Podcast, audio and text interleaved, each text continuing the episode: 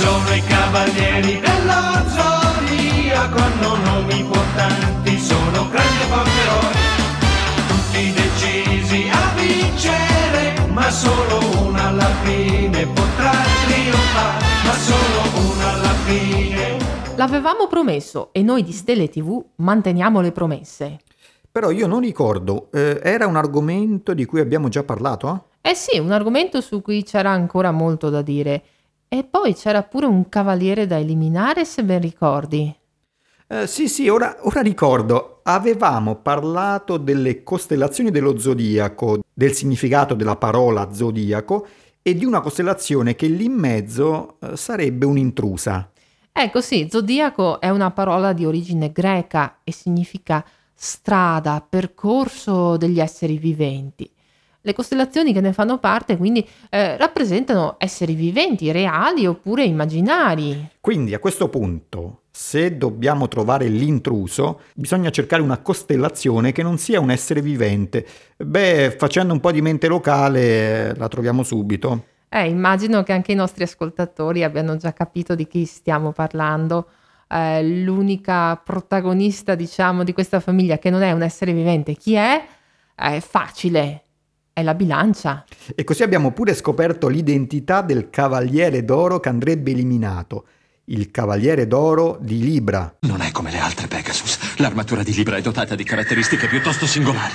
Ecco, ma allora, visto che le costellazioni zodiacali, come anche tutte le altre, sono comunque raggruppamenti arbitrari in cui ci si poteva vedere figure qualsiasi, che ci fa una bilancia nella famiglia dello zodiaco? Ecco, cioè, scusa, mi chiedo, ma eh, perché gli antichi in qualche modo non hanno rispettato le definizioni che loro stessi avevano dato? Perché eh, Premesso che la storia delle costellazioni è molto lunga e complessa, originariamente nello zodiaco greco non c'erano contraddizioni. La bilancia semplicemente non c'era. Eh, allora cosa c'era al suo posto?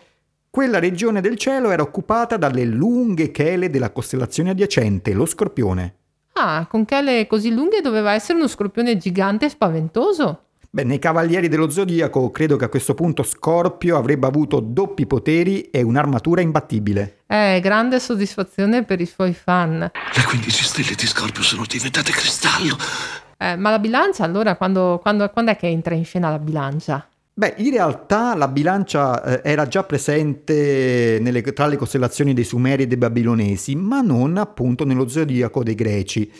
Sappiamo che per quanto riguarda lo zodiaco greco, eh, per strappare le tenaglie allo scorpione e, tra- e, ritrasformarle nei piatti della bilancia bisogna aspettare il 46 a.C., un personaggio storico che tutti conoscono, Giulio Cesare. Eh, perché, scusa, ha fatto un intervento simile, andando anche un po' a, a sconvolgere la definizione di zodiaco? Perché nel promulgare il calendario giuliano Giulio Cesare impose di inserire la bilancia in quanto simbolo di giustizia che a suo dire lo rappresentava.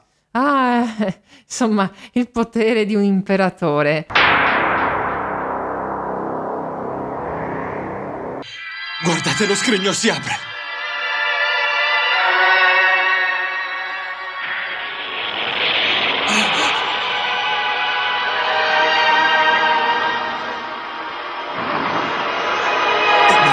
Luce così intensa. Le vestigia di Libra, le vestigia della bilancia.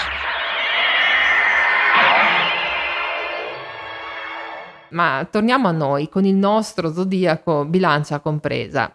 Chi guardava i Cavalieri dello Zodiaco aspettava sempre con ansia la puntata in cui doveva comparire il Cavaliere d'Oro abbinato al proprio segno zodiacale. Eh, no, no, scusa, per favore, non mi va di parlare di oroscopi, la concorrenza è spietata. Sì, ok, perdere. Mm, no, non parliamo di oroscopi, certo okay. che no, guarda, però eh, ammetti che è innegabile che ciascuno uh, sia affezionato al proprio segno zodiacale e che lo cerchi fra le puntate magari di questo cartone animato o magari anche in cielo, la notte del proprio compleanno. Uscire la notte del proprio compleanno. Sì, se sei del segno del toro ti aspetti di trovarla nel cielo notturno proprio quella notte. Eh, invece? Eh, e invece, armato di mappe stellari e tanta buona volontà, cerca e cerca la tua costellazione proprio non la trovi. Resti deluso, proprio come quando la serie dei Cavalieri dello Zodiaco si interrompeva il giorno prima dell'entrata in scena del tuo Cavaliere d'Oro. Come mai? Eh, beh, è naturale non trovare la propria costellazione nelle notti in prossimità del compleanno. L'abbinamento data di nascita a costellazione zodiacale veniva fatto dagli antichi astrologi considerando la posizione del Sole. Tu eri del segno del Sagittario perché il giorno della tua nascita il Sole si trovava in quella porzione di cielo occupata dalla costellazione del Sagittario.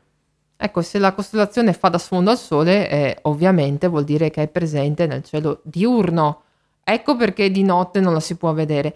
Eh, ma scusa, ma perché tu adesso hai parlato al passato? Perché nel frattempo sono passati diversi secoli e l'abbinamento che facevano gli astrologi con date stelle non è più astronomicamente vero. La precessione, che è un lungo e lento movimento della Terra, ha fatto saltare anche queste antiche corrispondenze. Ah, co- così vorresti dirmi che adesso io non sono del segno dell'Ariete. Sì, lo saresti stata al tempo dei greci, ma non, non, più ora. Per scoprire in quale costellazione si trovava il Sole il giorno della tua nascita, puoi usare ad esempio il programma Stellarium, gratuito e facile da utilizzare. Imposti la data e... E allora ho fatto. Pensa un po', salta fuori che...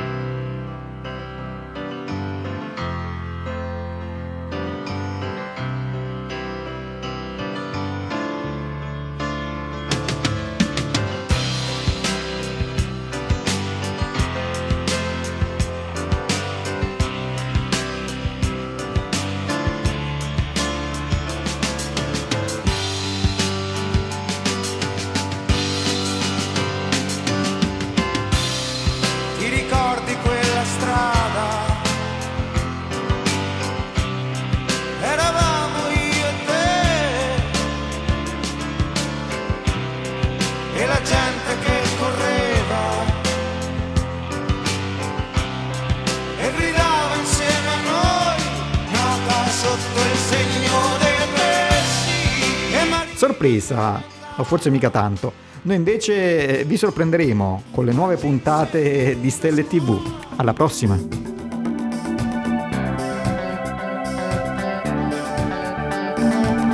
Avete ascoltato Stelle e TV, un programma di Elena Lazzaretto e Luca Nobili. Novità e contatti su www.guardachecielo.it